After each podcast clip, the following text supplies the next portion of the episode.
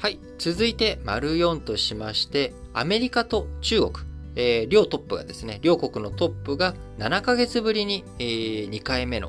電話での首脳協議、えー、電話協議をしたということですので、まあ、こちらをお伝えしていきたいと思います。えー、もともとバイデン大統領、就任してからですね、えー、すぐには、習近平中国国家主席と、えー、電話協議をしたわけではなく、ちょっと時間を置いて、えー、まあ、バイデン大統領就任したのは1月下旬ですけれども、2月に入ってから、えー、習近平中国国家主席と1回目の電話協議を、やりました。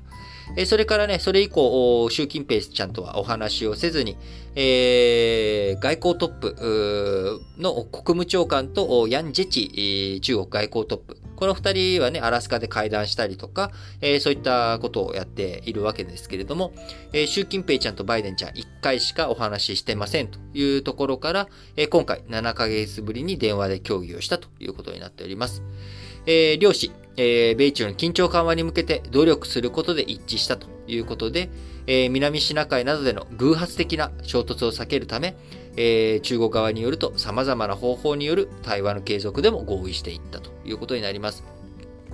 えーまあ、中国トップ、えー、アメリカトップ、まあ、トップ同士の会談というものはですね、まあ、そこで、えー、実務的に何か決まるということというよりかはね、それまで実務的に根回してきたことの、まあ、確認という側面、えー、こちらが非常に強く出てくるわけですけれども、えー、先ほどね、外交トップ同士はお話をしたということを言いましたけれども、やっぱり不測の事態を防いでいくということを考えていくためには、国防担当、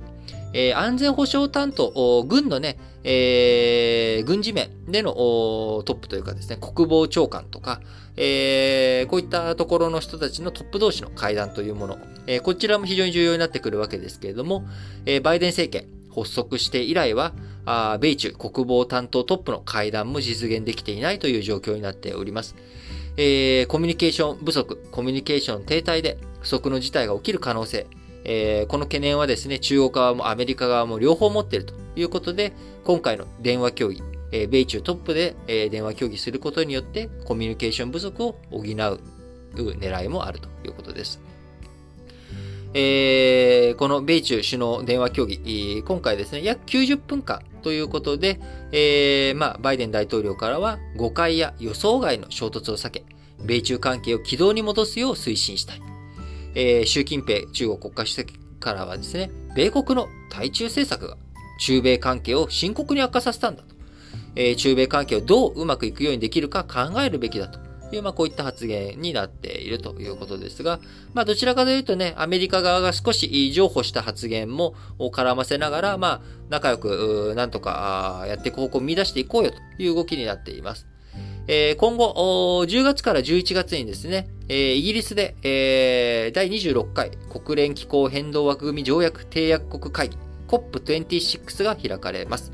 えー、この COP26 に向けて、えー、アメリカとしてはですね、中国側、もっと気候変動の対策、えー、許可を、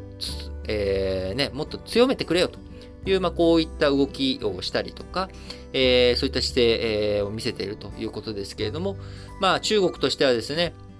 あの、アメリカが新疆ウイグル自治区の人権問題とか、えー、台湾海峡の問題に関与を深めているアメリカに対して、まあ、今強硬な姿勢を誇示しているというような状況になっております。えー、というのも、中国はですね、5年に一度党大会というもので、えー、共産党の最高指導部の人事を決めていくわけですが、あその共産党大会、5年に一度の共産党大会は来年開かれるという予定になっています。えー、そういった状況の中からですね、習近平さん、えー、アメリカ側に対して妥協するような姿勢、えー、見せていくと、そこでの人事思い通りにならなかったりとか、まあ、権力闘争激しくなっていってしまうということからですね、えー、習近平さん、えー、俺についてこいという姿勢をですね、強く見せていく必要があり、えー、なかなか、あまあ、米中関係、えー、この1年はですね、あまり進展ないんじゃないかなというふうに思っております。えー、中国の外交筋の発言として日経新聞に書いてある内容ですけれども、えー、中米首脳の対面での会談は2022年以降になるのではないか。新型コロナの感染拡大も続いており、慌てる必要はないという、まあ、こういった見通しもあるということですね。なので、えー、まあ、アメリカアフガニスタンからの撤退した背景には、やっぱり中国との向き合い方、えー、こちらをどういうふうにしていくのかっていうこと、これがね、最大の念と懸念の中にあるわけですけれども、今後、アフガニスタン情勢も、中東情勢もね、少し落ち着いていったタイミングの後に、え中国とのアメリカ向き合い方、どういうふうになっていくのか。